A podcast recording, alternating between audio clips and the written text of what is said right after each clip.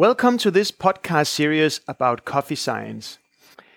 It is for the patient listener who wants the full story of Coffee Mind's approach to a science based education, which is developed during our involvement with research at the University of Copenhagen and our work with SCAE's education and research activities, as well as teaching thousands of students at London School of Coffee and Coffee Mind Academy in Copenhagen, and also consulting coffeepreneurs worldwide since 2007.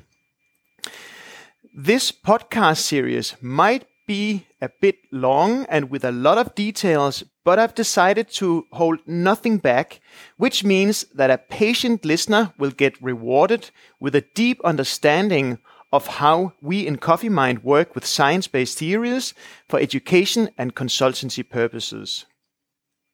Something you might find interesting if you work with education, either under some of the established organizations such as SCA, CQI, and other coffee education systems, or if you work internally with education in a company.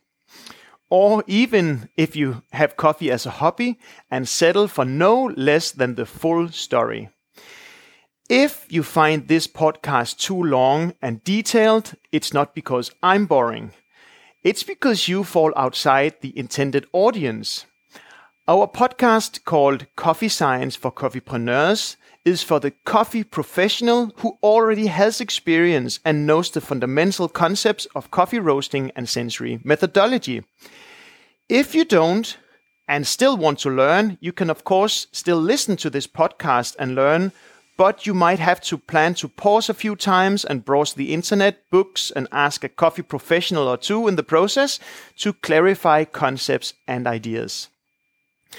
Coffee Mind's mission is to bring scientific method to the coffee community to help provide clarity for coffeepreneurs to support them getting on the quickest, cheapest, and least risky road to the success they dream about. This podcast hopes to clean up the mess when it comes to some of the most fundamental concepts used in the coffee business, but also to start a conversation about it so that we can get to the next level on these subjects together. Firstly, I have to admit that all of this comes out of a purely personal frustration Ida and I experience in the very first hours of most of our sensory and roasting classes. As trained scientists, we have to spend a lot of time dismantling a lot of misleading ideas and concepts that has been gathered in the specialty coffee community over the last 20, 30 years. It is quite a waste of time and a lot of repetition, which by the years is becoming more and more frustrating. Outside our classes, we often talk about something we know to be true from a scientific point of view, only to be met with an attitude of, well, that's just your opinion. What we say is not just our opinion, but our best efforts to be aligned with the scientific methods as we see it, which we don't mind to discuss. But for this to happen, we need to go a bit deeper. It seems that the global coffee community itself has not really started this deeper conversation about scientific principle, which is needed if we as a community want to be better at distinguishing between opinion and qualified knowledge. Often this kind of qualified knowledge would be called evidence-based knowledge, but I've avoided this word as that might imply that only knowledge published in a scientific paper would be good enough and that is not our opinion. As long as the fundamental scientific principles are correctly applied and aligned with established theory of science and research design, it is qualified knowledge, even if it's not published scientifically. Most experience based opinions are not bad at all, as they could be a good point of departure for a hypothesis to be tested, but before it is tested, it is just a qualified opinion and not true knowledge. I feel there is a specific need for the content in this podcast series because much of the new research projects coming out from universities universities these days seems more focused on generating new knowledge than dismantling the misleading concepts that has flooded the specialty coffee community globally for many years and causes a lot of daily confusion in product development and quality control processes. It is great with new research, but we also need to address the misunderstandings of fundamental concepts and methods used daily in the global community. This podcast series is not only addressing the vague general concepts used in the community and education systems, but also the direct misuse of scientific concepts, methods, and scientific conclusions used daily by coffeepreneurs in their businesses. The purpose of this podcast is not just to tear down theories, but to build up by clarifying scientific methodology with the purpose of bringing a new foundation for the community on which we can build precise theories that does not waste anybody's time and are precise and specific enough for the community to be result oriented when developing products and controlling uh, quality across relevant process parameters. Particularly, our focus is to provide a specific and clear foundation for the education systems that seems to be burdened by decades of opinion driven models and claims that just don't keep up with scientific principles.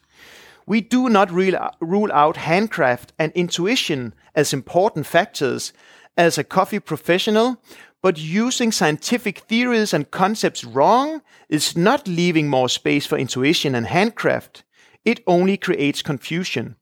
And a confused mind is not more intuitive nor better at carrying out their handcraft. My coffee friend Stephen Lee says this beautiful uh, in an interview, and there's a link in the show notes, where he uses his experience as a musician to provide a great model of the role of the scientific slash technical aspect of art it goes like this in my interpretation of it. You need to be so skilled in the technical aspect of what you are doing that you, at some point, forget about the technicalities because your techni- technical skills has now turned into habit. And only at this level you can fo- focus on the art itself. We need clarity on the scientific and technical level before we can elevate ourselves to artists. And as long as we're confused about the technical aspect, we struggle. The art is the master, and the technicalities and science is the slave. That is our goal. But as long as we don't master the science, we are slaves of our bad and imprecise use of what we think is good science. After almost two decades working with coffee education from a scientific perspective, it appears to me that only two fundamental misleading approaches to education are responsible for an impressive amount of confusion in our community. So I'll just talk about these two specific um, uh, misleading concepts or approaches. The first is the failure by, uh, by mixing technicalities with preferences and that shows up as hunting for a sweet spot or some kind of universal superior quality that is the true quality, uh, or very specific technical recommendations as if there's only one obvious or true optimal flavor of coffee that we are all hunting for. Technicalities should be about control and how to navigate the general terrain and once you master this, you can go hunting for uh, different flavors. And once you master the technicalities, you can create different flavors to be able to strategically create different products to different customer segments. First, you learn how to drive, and then later, you can go to different given places on a map by having a destination and a place to go uh, on this map. In education, we should focus on how to control flavor diversity and how to map this to different customer segments. Companies can choose broad or narrow project, product ranges and a broad or narrow customer segment um, uh, model depending on the business vision. But education has to be broad and inclusive when teaching technicalities and not paint students into a preference corner as part of the education. Once you master the technicalities, you can go narrow but education has to keep the big picture in mind.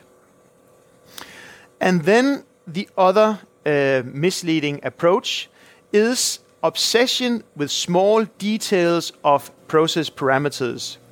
Small differences are only relevant for people who have worked so much with coffee that only them and a few other people in the world would be able to pick up the nuances. Okay, fair enough. There's nothing wrong with that in itself, but the problem is that these detailed obsessive theories often set out the whole global coffee community chasing unicorns because in reality, many of these alleged small differences are just good theories and actually doesn't really exist objectively. If you describe a theory that predicts an extremely small difference but is vaguely defined, nobody could really catch the theory of being wrong.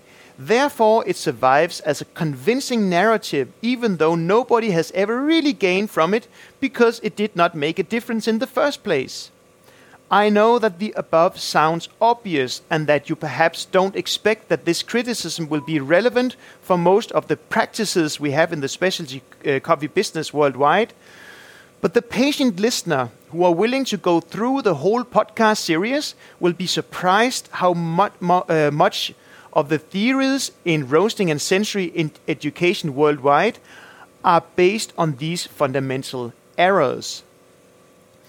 It is a bit ironic that everybody wants science on their side, and I really think that some people are quite unscrupulous, claiming to have built their knowledge and education concept on scientific principles, when somebody want a, a, with a scientific background quickly can see through this in seconds. And the loser in this game is the hard-working coffeepreneur who are undertaking a huge risk in an uncertain adventure with error and time wasters, where error and time wasters are a big problem. Just because you know how to jot down, some numbers, use a calculator, set up a simple calculation, and can name drop some few molecules does not make your methods or concepts scientific. My purpose of this podcast is not to scare everybody without a scientific degree from using scientific methods. It's actually quite the contrary. I'm trying to create a situation where we should only I'm not trying to uh, create a situation where we should only trust statements from people with a minimum of a bachelor of science. In fact, Often because scientists are educated as specialists in the field, they often make, make mistakes at the level of scientific theory when trying to understand and collaborate with other scientists. Or even worse, if they don't understand the other field of science, they have a tendency to look down on us uh, or underestimate the rigorousness and complexity of other sciences, such as we often see when chemists are either collaborating or making assumptions about sensory properties of coffee just by knowing the chemistry, which is often we have demonstrated not to be possible. There's not a trivial link between chemistry and sensory properties. You need to taste the coffees to say anything about how it tastes, so you can't skip the sensory test just because you know the chemical aspects of the coffees. And some chemists are a bit reluctant to get this point. So, this podcast might be as useful for scientists to get a better grip of the foundation for all sciences so that they can uh, better collaborate with other scientists. And it's interesting because scientists often go straight to the core material of the science that they study and also uh, later investigate. And theory of science and research design as such is often not dealt with uh, other than on really small classes during their education. Uh, and that might, is often classes they never really find interesting because it's not about the core of what they, uh, the science. It's a, it seems it is considered some a bit more fluffy and uh, opinion um, uh, driven uh, to talk about the theory of science. So my hope with this podcast is the opposite of trying to scare non scientists into using science. I'm trying to make the scientific methodology simple and specific enough for everybody to start it, uh, using it correctly, regardless of degree or not. I've done more than 30 research projects, and which nine are published uh, in scientific papers, and uh, there will be two more in the first quarter of uh, um, of this year. So my point is that I don't have a PhD, which is the standard uh, academic education to become a publishing researcher, but that uh, did not stop me from uh, doing research in the first place. So normally a PhD project ends up with three to four articles, and I've got nine and counting. So I'm an example of the fact that you don't need to have a science degree uh, or a formal training to do it. So everybody, if they just use scientific principles correctly and are thorough in what they do, can actually do it. Uh, and it is indeed my hope that the community as such will contribute to science, even though you haven't gone back to uh, to school and ta- taken all the formal things that is the normal uh, procedure to get it done.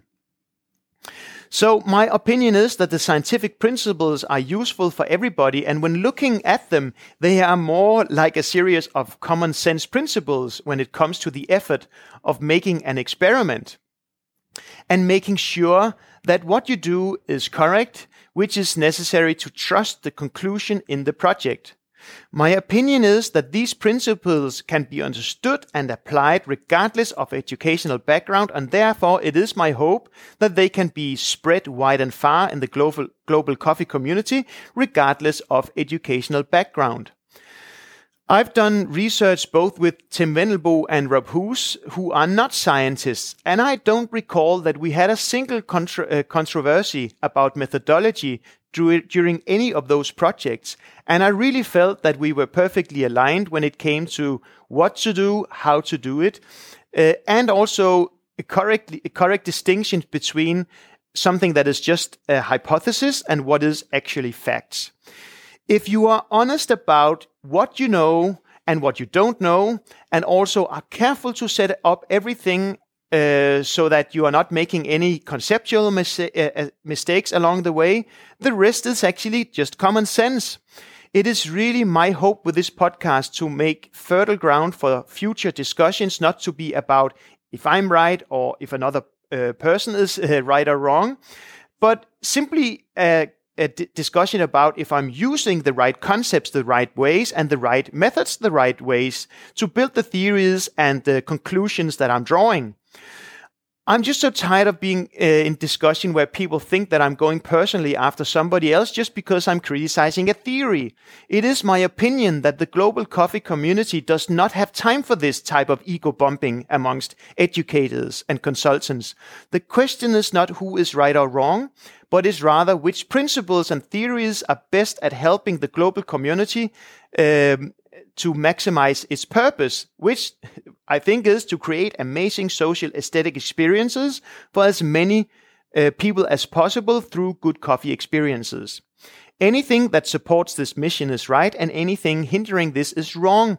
And the question of who is right or wrong is hindering dialogue and clarity. I'm stressing this now because what you will hear later is very harsh criticism of some of the most established concepts used in the field we are working in, namely in coffee roasting and sensory methodology. And we don't have time for imprecise or di- uh, directly wrong concepts. We are here to support the community, and time wasting is the worst time of waste. So whatever we can do, we will do to avoid this. I've compiled a long list of references for this podcast series that you can access in the podcast notes for everybody to pursue the concepts on their own and take me out of the equation. Of course, I've made mistakes and wrong conclusions in this podcast series, but by providing a comprehensive reference list, I hope that we can start talking about right or wrong concepts and not about who is right or who is wrong when feedback starts coming our way uh, after this podcast. I have really tried to uh, take myself out of the equation and just play the role of the mes- messenger for classical theory of science and established research design methodology. But of course, I um, really try to expand all this into all corners of what we're doing in education, consultancy, and research. So I look forward to getting feedback on where I've crossed lines and made wrong conclusions. But please keep your feedback aligned with the fundamental scientific concepts you find here or other places in, in uh, literature of theory of science and research design. Let's try to develop the concepts we are working with and not waste time on ego bombing. The fundamental concepts you operate by are important because the wrong concepts could lead you to waste a lot of time focusing on aspects and activities that do not lead to useful results because you would have to look and make an effort and uh, uh, elsewhere to get useful result at all. It is my experience that thousands of people are wasting time looking in the wrong place for a result, and I feel that we are amongst the few uh, people telling um, uh, them that they are looking in the wrong direction because the fundamental concepts that they are using are giving them a wrong focus.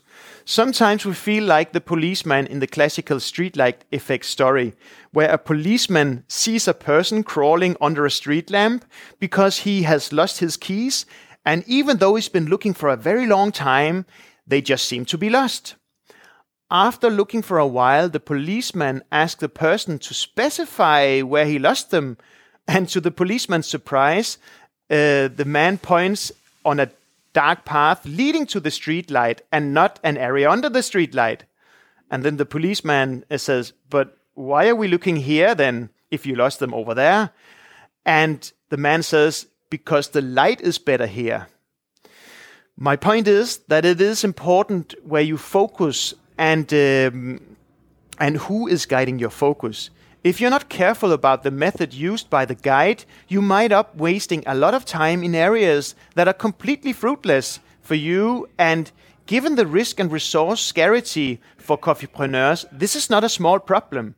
It seems like the policeman could provide a better, met- better method his torch could light up the dark path where you lost your keys. Uh, where I think you will get a better result than looking where you didn't lose them, but where you have better light. So that's the power of focus. As mentioned before, science is not just a few calculations and molecules taken out of context. Science is the continuously refined method behind the historical scientific breakthroughs. To those of you who don't know, it might be useful to mention that often theory of science and research design is done by people with very different professions are, and are therefore two different subjects. Theory of science is generated by philosophers, and research design comes from the mathematical tradition supporting uh, the natural sciences. Many philosophers have a bit of a skeptical approach to science, claiming that science is not a unified method anyway, as different sciences use different methods and don't agree with uh, which method is the correct one, and history always proves that surprises are lurking around any corner for any theory. Um, so it will become clear through this podcast series that I'm really excited about the natural sciences with research design and statistical methods as foundation, but I also strongly believe that there is a limit to what can be explained by the natural sciences when it comes to social dynamics, aesthetics, the nature of consciousness, and other experience originating from the inner dimensions of the human domain. But I think the purpose, for the purpose of clarity, the scientific method and how it is best used and not used by the specialty coffee community worldwide. Um, it is really useful, and it is also really useful to navigate the best practices in production and education it it is makes sense. It, it it does make sense to assume that for the natural sciences there is a well-established body of fundamental concepts and methods that we can use to handle the physical and chemical entities we uh, pro process as coffeepreneurs. This is what I want to flesh out in this podcast series. And, and, for this perspective, I'm without any hesitation excited, regardless of what a skeptical philosopher might say. I know that this introduction seems a bit arrogant, but my point is exactly that this is not about you, me, or anybody else's ego. The reason that Ida and I believe that we are often right and others are wrong in the aforementioned discussions is not because we want to be right based on the title we got from our education, but rather some really specific and historically founded principles on which science as such is based. The purpose of this podcast is to put these principles out there so that our personalities can be taken out of the equation and the principles can be discussed and applied beyond anybody's ego. And even though I want to take my uh, ego out of the equation, I still think that it is useful for the listener to get a bit of background of why I'm qualified to even talk about these principles at all. Therefore, I have made this quick intro to my background for understanding scientific methodology, which also explains why I'm so obsessed about using and defending scientific methodology against misuse. My father was a high school teacher in physics and mathematics and uh, taught me a lot about uh, the evolution of classical physics into quantum mechanics and relati- relativity theory and I did my high school uh, dissertation about quantum physics.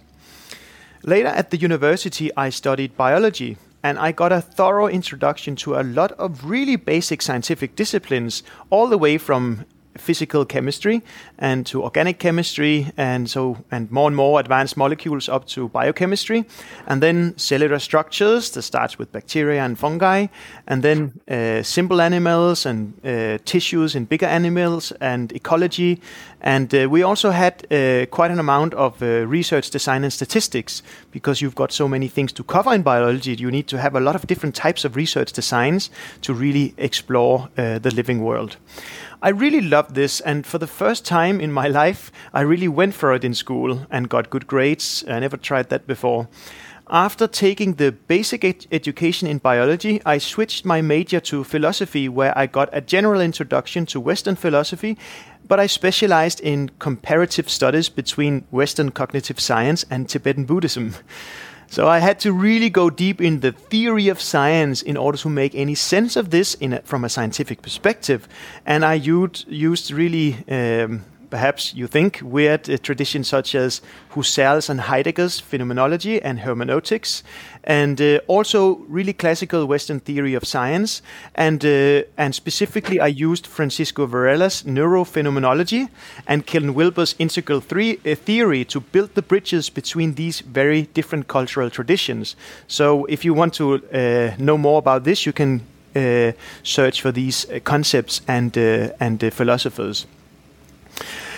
And uh, for two years after studying biology and while studying philosophy, I had a student job teaching theory of science for biology students at the university. So that was two really uh, forming years in, in going to the uh, theory of science aspect of uh, bio biological uh, sciences. And uh, then later, uh, from 2007 to 2012, I was uh, also teaching um, medical research design and statistics to students of medicines at the University of Copenhagen. So basically, we had a pile of scientific articles to go through uh, medical articles where I was teaching them to understand the fundamental research design in each article and the statistical concepts and the results and the scope of the conclusions, what's said and what is not said with a specific article uh, at hand. There can be a lot of confusions where articles are used outside their scope, and this is what I see all the time as well in coffee. Um, so I started my passionate pursuit of coffee science as early as in 2003, where I did a project at the university explaining the chemistry of espresso brewing uh, from theory I found in Illy's Science of Quality book. And in 2004, I made a theoretical model of cappuccino foam uh, together with dairy professor Richard Ipsen from the University of uh, Copenhagen. And I presented this model at Nordic Barista Cup in Iceland in 2004, which led to my first research, fund, uh, research funding, again which resulted in my first scientific publication in 2011 in International Dairy Journal. And um, I was running smaller project at the university to kickstart my career as self-taught scientist. It wasn't really the plan; it was just my interest, so I just went for it. And uh, so it was uh, uh, the self-taught scientist was more like a consequence of all this. But in 2014, this led to the SCAE funding a small part-time position at Food Science in Copenhagen. And here my job was to convince Danish bachelor and master's thesis students to work with coffee, which gave the students some really relevant projects. And uh, we, as a coffee community, got a lot of relevant and really cheap projects done funded by the Danish government indirectly. This was running for four years and led to around 20 projects, of which six were scientifically published between 2014 and 19. Ida's industrial PhD in Coffee Mind about sensory learning is currently my most intense involvement in science. My role in this project is to be company supervisor, which involves a lot of project design, planning, and execution in close collaboration with Ida, the university, and our partners around the world running the sensory performance course associated with this research project. If you live in South Korea or Saudi Arabia, you will be able to participate in this course with X29 in South Korea and Arabian Coffee Institute in Saudi. And if you're not uh, shy of uh, traveling, you can go to these places uh, even if you are not uh, don't live in these countries. So, what does a good theory look like? If there are bad theories, there must be good theories, and these good theories must be explained specifically what does it take to be a good theory? And I'll explain my approach to theory by addressing it at three different levels from start uh, uh, a really short, just a sentence, to a really long format where I explain why. And the first level is more like a short sentence, capturing the most important parts. The sentence might be more correct than elegant, and uh, hopefully somebody more fluent in the English language can help me uh, straighten up, this up. But this is uh, the first version, at least. A good coffee theory is capturing the most self-critical and simple way of saying something specific about a relevant expected sensory difference, which is specific in both the way it was created, how it was evaluated, and also specific when it comes to the audience for which the expected difference is expected to be relevant. Just reading this, uh, I think you agree that um, this sentence might need a little explanation. So, this is the next level, and it's a bit longer and explaining all the elements in this sentence. The list of eight specific features of a good theory that I, I've tried to make uh, into a short list that will be explained even deeper on level 3. But level 2 goes like this. The first feature of a good theory is that it chooses simplicity over complexity whenever possible. And um, the second point is that a small cause typically has a small effect unless there is a really well established theory that explains otherwise. So expect small outcome differences from small differences in, in input parameters or small differences between samples in a setup. The third point is form follows function. And design of a research purpose, uh, design of a research project follows purpose. So the type of method you choose for the specific research project needs to be to directly satisfy the purpose of doing the research projects in the first place, which is given and specified through the audience for whom the expected difference is both perceivable and relevant. Fourth point the theory is extremely specific in the description of the circumstances and the setup of the experiment, which is also called the input parameters. Point five. The theory is extremely specific and narrow in the description of the expected outcome of the experiment, as explained by the basic scientific theory underlying the hypothesis of the research project. Point 6. The everything else equal principle only change one input parameter at the time for the different samples in the research project and make sure these differences are the relevant differences to answer the given research questions that is related to the purpose of the research in the first place. Point number seven.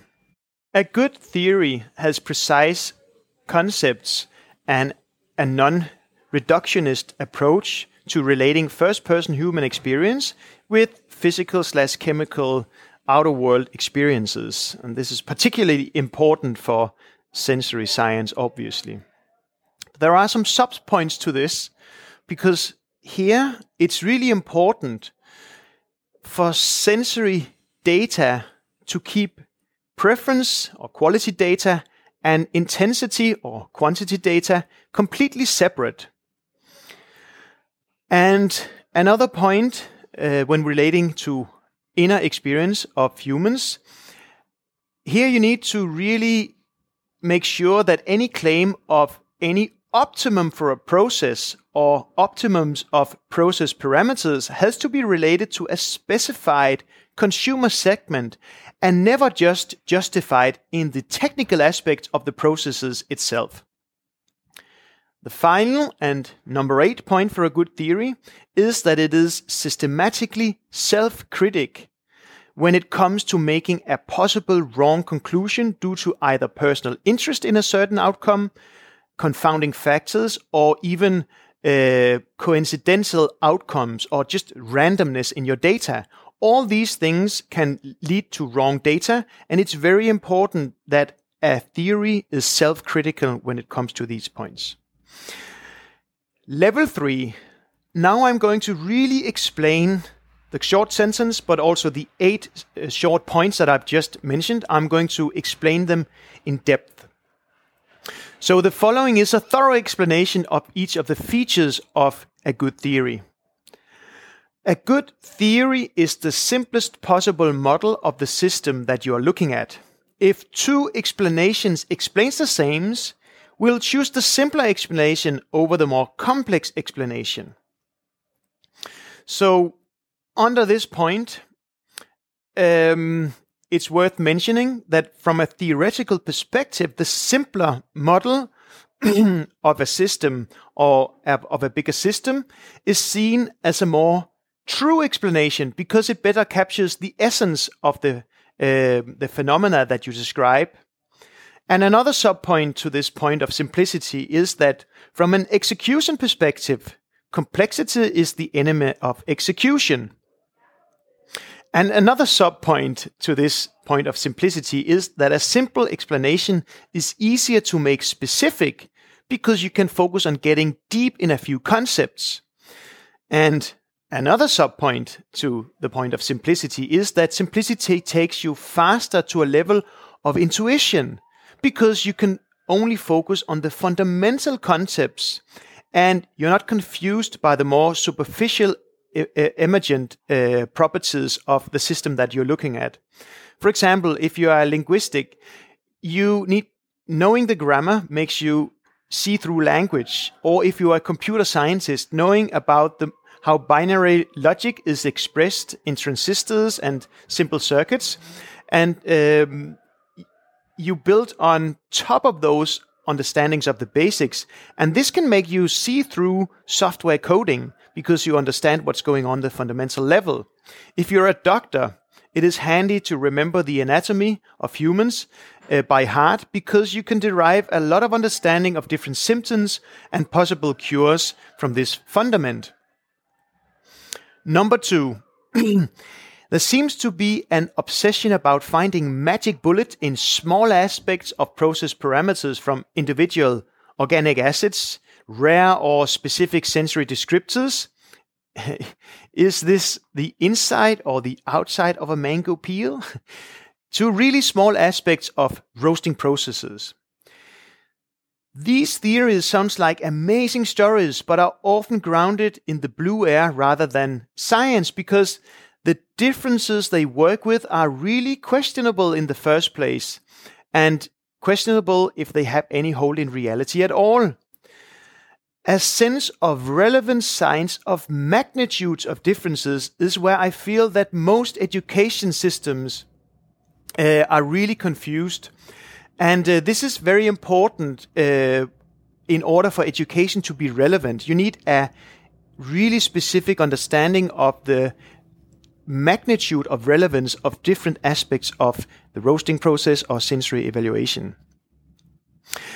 People seem to obsess about details, which leaves very little time, if any, to ask the bigger picture questions that relate what you do to the expected audience for what, uh, for whom you do it for. Three. This is with forms follows function. You need to have a specific purpose with what you're doing, which trans- translates into a specific benefit for somebody specific. Somebody either needs to get a different experience or perhaps even better experience. Somebody needs to save time or get increased clarity over a situation that often leads to better control. This is key in choosing a narrow research question and making sure the method chosen is designed specifically to answer the question in the most relevant way for the decided purpose. If you are not specific in who is expected to, to perceive or gain from the differences you are looking at, you can't design your sample set as the magnitude of difference between the samples in your project would have to be designed to be relevant for the particular audience. This point actually has three subpoints. If you're looking to find a small difference with certainty, you need to budget for a lot of data points to be gathered. Whereas if you expect a huge difference in the dataset, you can get away with a much smaller dataset and still get a convincing result. For example, if one person out of 10 reports a less intense headache from a pill, it could be a coincidence, and you would probably estimate that you need closer to 1,000 people in the experiment um, uh, in the group as 100 might still not get a clear result, as people can, uh, out of the 10, one person could by coincidence, not related to the pill, just get a lower uh, headache. Uh, 100, you would start to see if there's a trend, if it's still close to 10%. And but if you have got a thousand people, the effect that you see becomes more and more certain because the the risk of it of this one person reporting a low um, uh, headache by a coincidence or some other reason than the pill, that coincidence uh, becomes lower and lower, and you trust the result more and more. But if you only have 10 people, uh, it's not very certain because your first experiment with 10 people, just one um, person reported a lower headache. So here it's clear that if we have an effect, it's small already. And that's expensive because you need to get more and more people to make sure that from the small group, you uh, the, the, the result you saw wasn't just a coincidence. So let's see in uh, if you still have the 10 people, but out of the 10 people, all uh, all the participants told you that all of them had a headache that completely disappeared by taking the pill. Then you can conclude that the pill works and you might just do some follow up experiments to see if there are other uh, humans around the world who are less sensitive to, to the group of uh, people that you looked at, but you have a fundamental trust in that the pill actually works only by testing, uh, testing on, on 10 because the effect you saw was huge. So here you, with this example, you can see how small differences are really expensive to map out because the small difference you need to see that in a huge uh, amount of, uh, of, of people and the if you have a huge difference then you can get away with a small uh, group of people and trust the difference Another subpoint to this um, small difference problem is that the expected effect in the dataset of the experiment is important to estimate as it would answer the question of relevance, as a small effect would could be below the relevant threshold, even if the small effect is very certain. Again, if all 10 in the subgroup reported a decrease in headache, but it was on average only a one point reduction on a scale from 1 to 10, the effect was certain, but few would pay anything for a 10% reduction of headache, even though the effect is certain from a scientific and statistical point of view, the effect is so small that it's not relevant for the audience.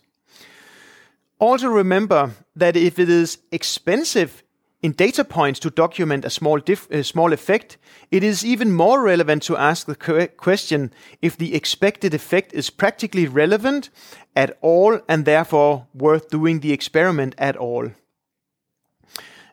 A third subpoint here if the expected difference is small, it is relevant to question if it exists at all, since there can be a lot of personal bias in claiming it exists at all a lot of valuable time can be lost if a lot of time is spent on something that might not even exist or be relevant only or only relevant to a very narrow audience. Um, point number four. A good theory is specific both, both when it comes to describing the circumstances and the input parameters of a theory and the output parameters. This point is elaborated much more in the coming episode about empirical uh, empiricism and logical positivism, which is a classical uh, line in theory of science.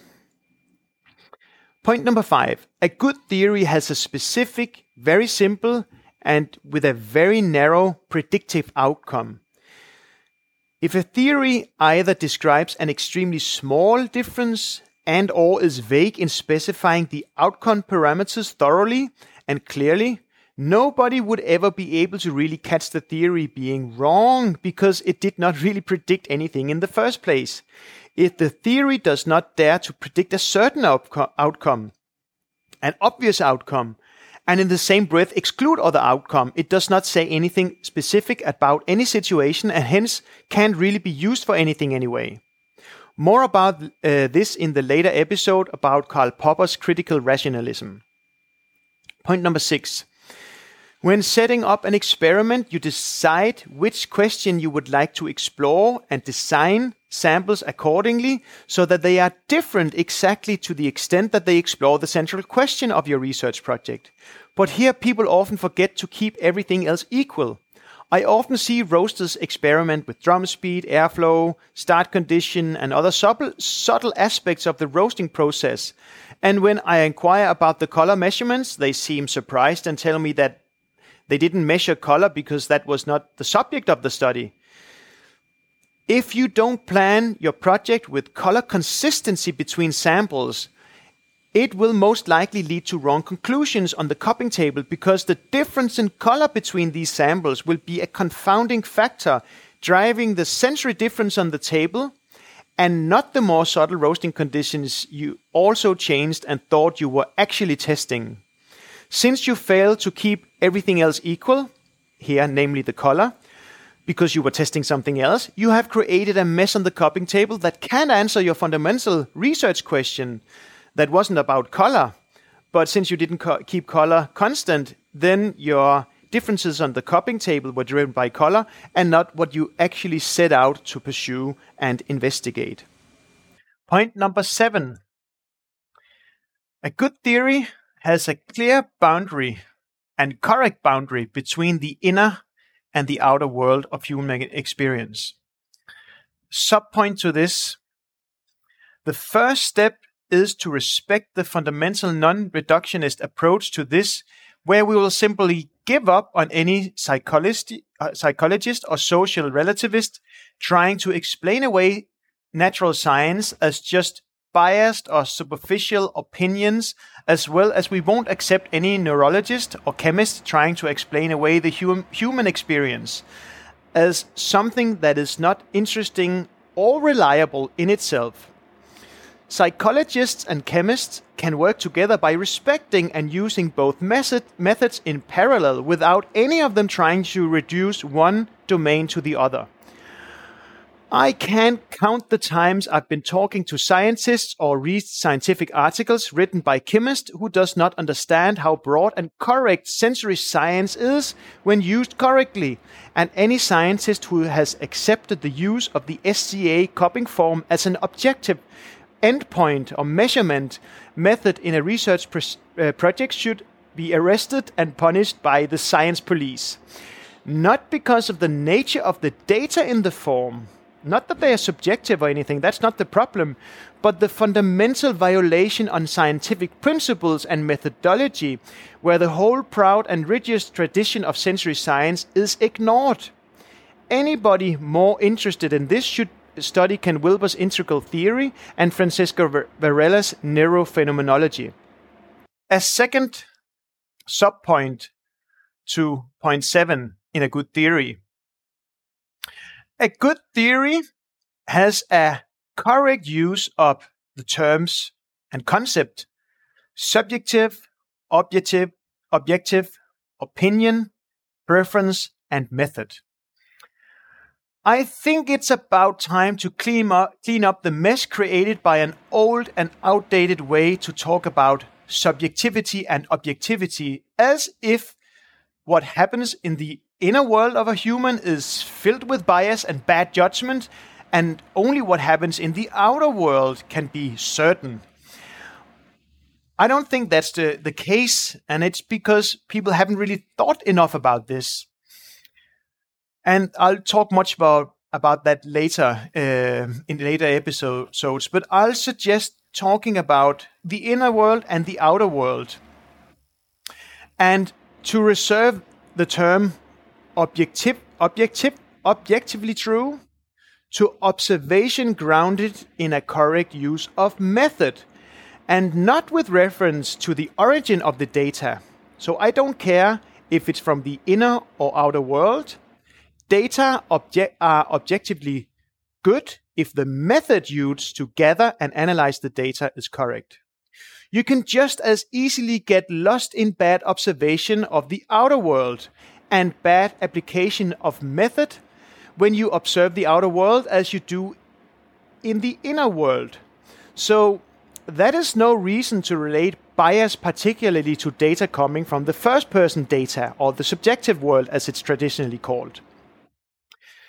You can have data from the outer world and the inner world, and both domains can be explored correctly, in which case you have objective data, or they can be explored incorrectly, in which case you will have bad and biased data. And this applies regardless, regardless of whether the data comes from the inner or outer world. So keep referring to subjective data when talking about sensory data, as they have done in the new SCA Sensory Coffee uh, Sensory and Cupping Handbook. That only keeps sensory science often miscredited and not perceived as a real science, which is a completely wrong perception of the science itself, often still upheld even by other scientists who have never had reasons to really reflect on the differences between the inner and outer world and methods for data collection in each of these domains. A third sub point to point seven in a good theory in the domain of data from the inner world, there's an extremely important distinction we still have not fully embraced in the coffee community, which is the distinction between preference and observed intensity of sensory data. It could be flavor, but it could also just be loudness of a sound or intensity of, of pain and so on. From a method perspective, preference data and intensity data are both objective data. Consume, consumer data is not subjective. They are objective data about preference because the correct method is used. Adding the term subjective here would be outdated and confusing. Failure to distinguish between technical data and preference data often makes coffee professionals assume universality of quality and lead them to have an oversimplified model for quality, such as is the case with the SCA cupping form. Much more about that later. Or it also leads people to looking for small blue, blue, blueprints of in roast logging software with curve patterns recognition or arbitrary calculations as if there's a really small window for quality. And only if you stay within these very narrow parameters of, or a sweet spot, as it's called, then you're doing it correctly. Good theories keep the technicalities separate, separate from preference and will and will show, uh, show you the possible flavor modulation for each process parameter. And then you can leave the question of preference to later to not risk missing out the complexity of the step of the product development process. Last and uh, point number eight a good theory is cell critical to what can go wrong and how you can be wrong in your interpretation of your own data. How could I have designed it wrong? Is a relevant question. How could can I calculate my data correctly without making mistakes? From a mathematical perspective, you have the challenge that all measurements of sample has natural expected variation, which is why a good theory always is critical to ind individual outcomes and collect data and, and co data collection.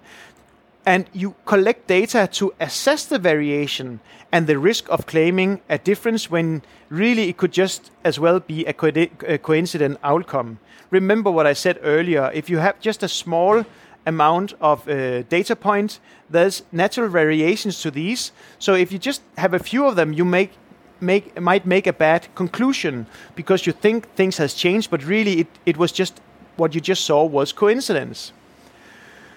In science, or it doesn't have, as I said, to be published scientifically, but if a theory and a method is is correctly executed, the best theories and experiments will use full on statistics, such as something called a 95% confidence interval for parameter estimates and p values for any claims of sample differences. More about that later.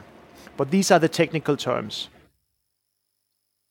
All right, so this is the end of the first episode of this episode series.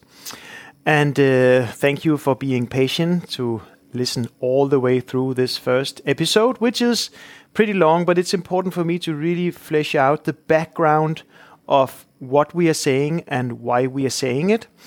And uh, in future episodes, we'll go even deeper, both in the different types of theories that we can use to kind of weed out misconceptions and vagueness in the way we work and in uh, our theories.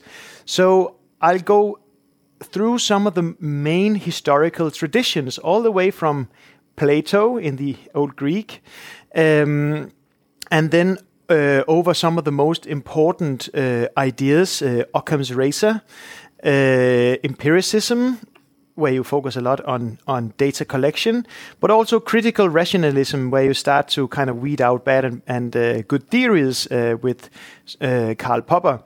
Um, and uh, then I'm going to finally introduce what I think is the uh, best and most useful way to approach science theories and uh, kind of the aspect of truth and uh, self doubt, which is expressed in probability theory and statistics, and how this is can be used to come out with some really good models of building theories that we trust but still are critical about, so that we are never kind of leaving out new ways uh, of looking at the same uh, issue and uh, become uh, wiser and get more precise models without kind of just uh, skipping everything you've believed so far.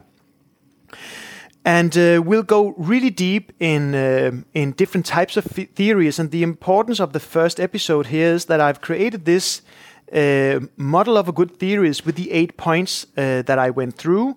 So these eight points are specific enough to use to kind of refer back to when going through a specific theory. I can tell you it's weak here, it's strong here, and we have a more actionable model to really uh, a lens we can look through when evaluating a method, how strong it is and how weak it is, and where it's weak. So we'll go through uh, the models that I uh, I'm often um, faced with when teaching uh, coffee roasting, and also the models Isa is often faced with when teaching uh, sensory methodology.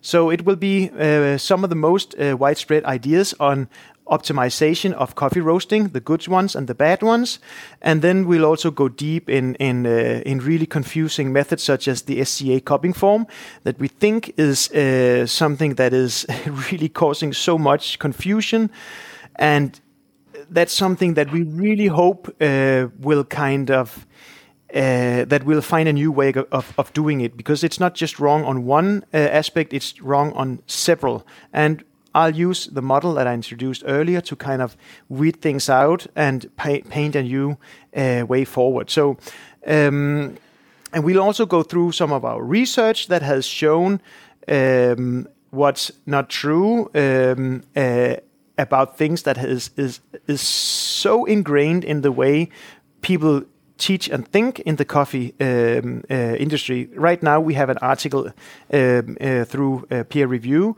talking about uh, the irrelevance of looking at individual organic acids for any purpose in the uh, in the coffee uh, coffee business.